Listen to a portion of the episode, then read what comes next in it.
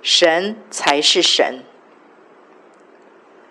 看着你的梦和刚刚发生的纠结事件，很心疼，因为不论是梦还是现实，你里面似乎都有一个极度不整合的自己，而且感受到那个不整合的你背上背着一个好大好重的包袱，里面都是你所爱、所挂念的人，你是那么的想要保护他们，却又是那么的无能为力。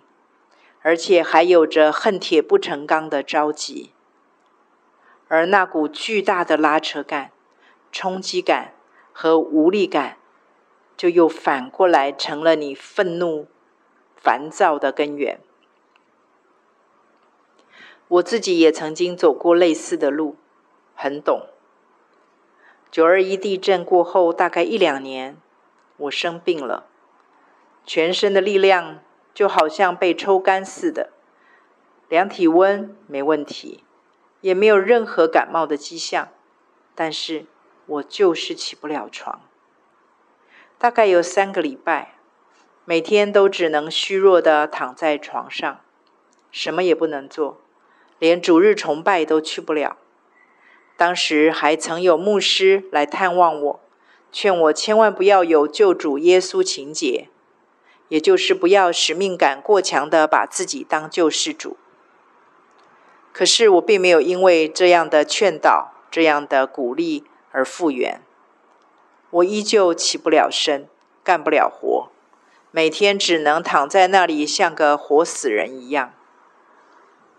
躺了三个礼拜过后的某一天傍晚，我先生下班回来，立刻坐到床边探望我。关心的问我今天有没有好一点？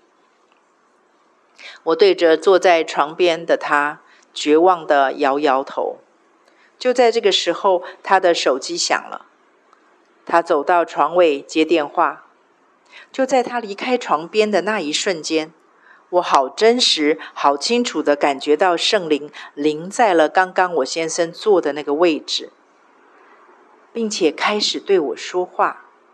圣灵重复对我说着同一句话，那就是要休息，要知道我才是神，要休息，要知道我才是神，要休息，要知道我才是神。圣灵就这样重复的说这一句话，大概说了二十几次之后，突然我就好像一个大梦初醒的人一样，嘴巴里。喃喃自语的说：“对呀，你才是神。”当我的嘴巴一轻声说出这句圣灵对我说了二十几遍的话之后，我仿佛听到圣灵轻轻的“嘘”了一口气，仿佛是在说：“这孩子终于听到、听懂了。”然后那个临在感就突然消失了。这时候，我先生也刚好打完电话。再次的坐坐回床边，他忧愁的看着我，可是我却欢喜的告诉他我好了。然后我就像彼得的岳母烧立时退了一般，起床欢喜快乐的服侍耶稣，也就是做三个多礼拜都没有做的家事。这个特别的经历让我学到一个极其简单但却极其珍宝贵的真理：神才是神。说老实话，这是三岁小孩都懂的事，但是神却花了好多时间和功夫，才将我从层层的律法厚茧当中救出来。你说真的学会了吗？全懂了吗？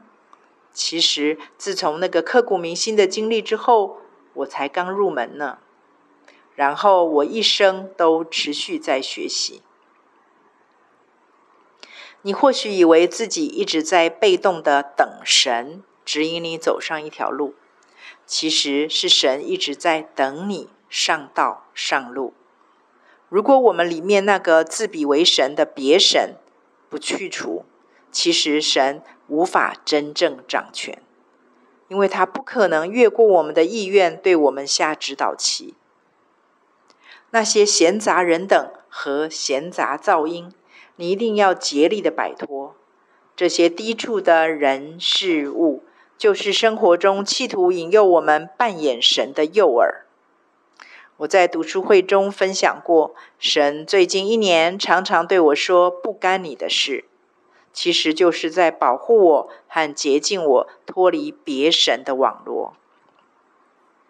不然，即使别人再错，或是我再对，都会成为我的绊脚石，导致神不能更彻底的拥有我，我不能够更全然的拥有神为我的产业。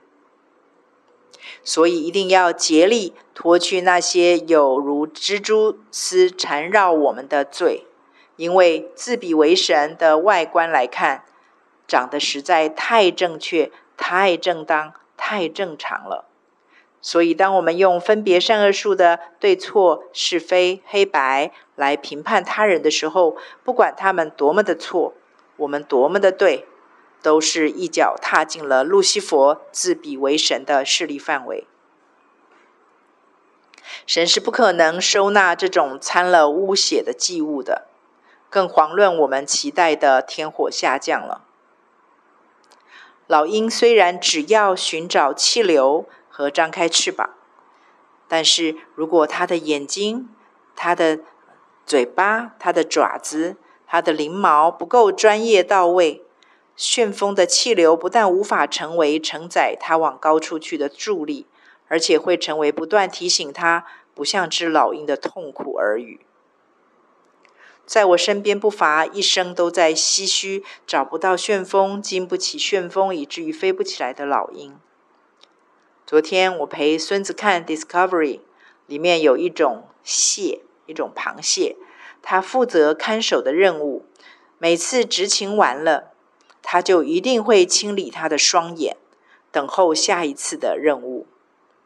又有一种蟹，他们每逢一个时节，就会成千上万的从沙穴中集体出动。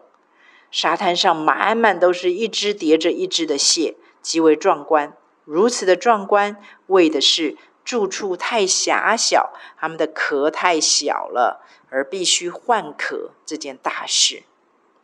我们自己常常才是扩张、提升最大的阻力。无论因着眼见还是狭隘，我们一起来个年终大扫除和换装秀吧。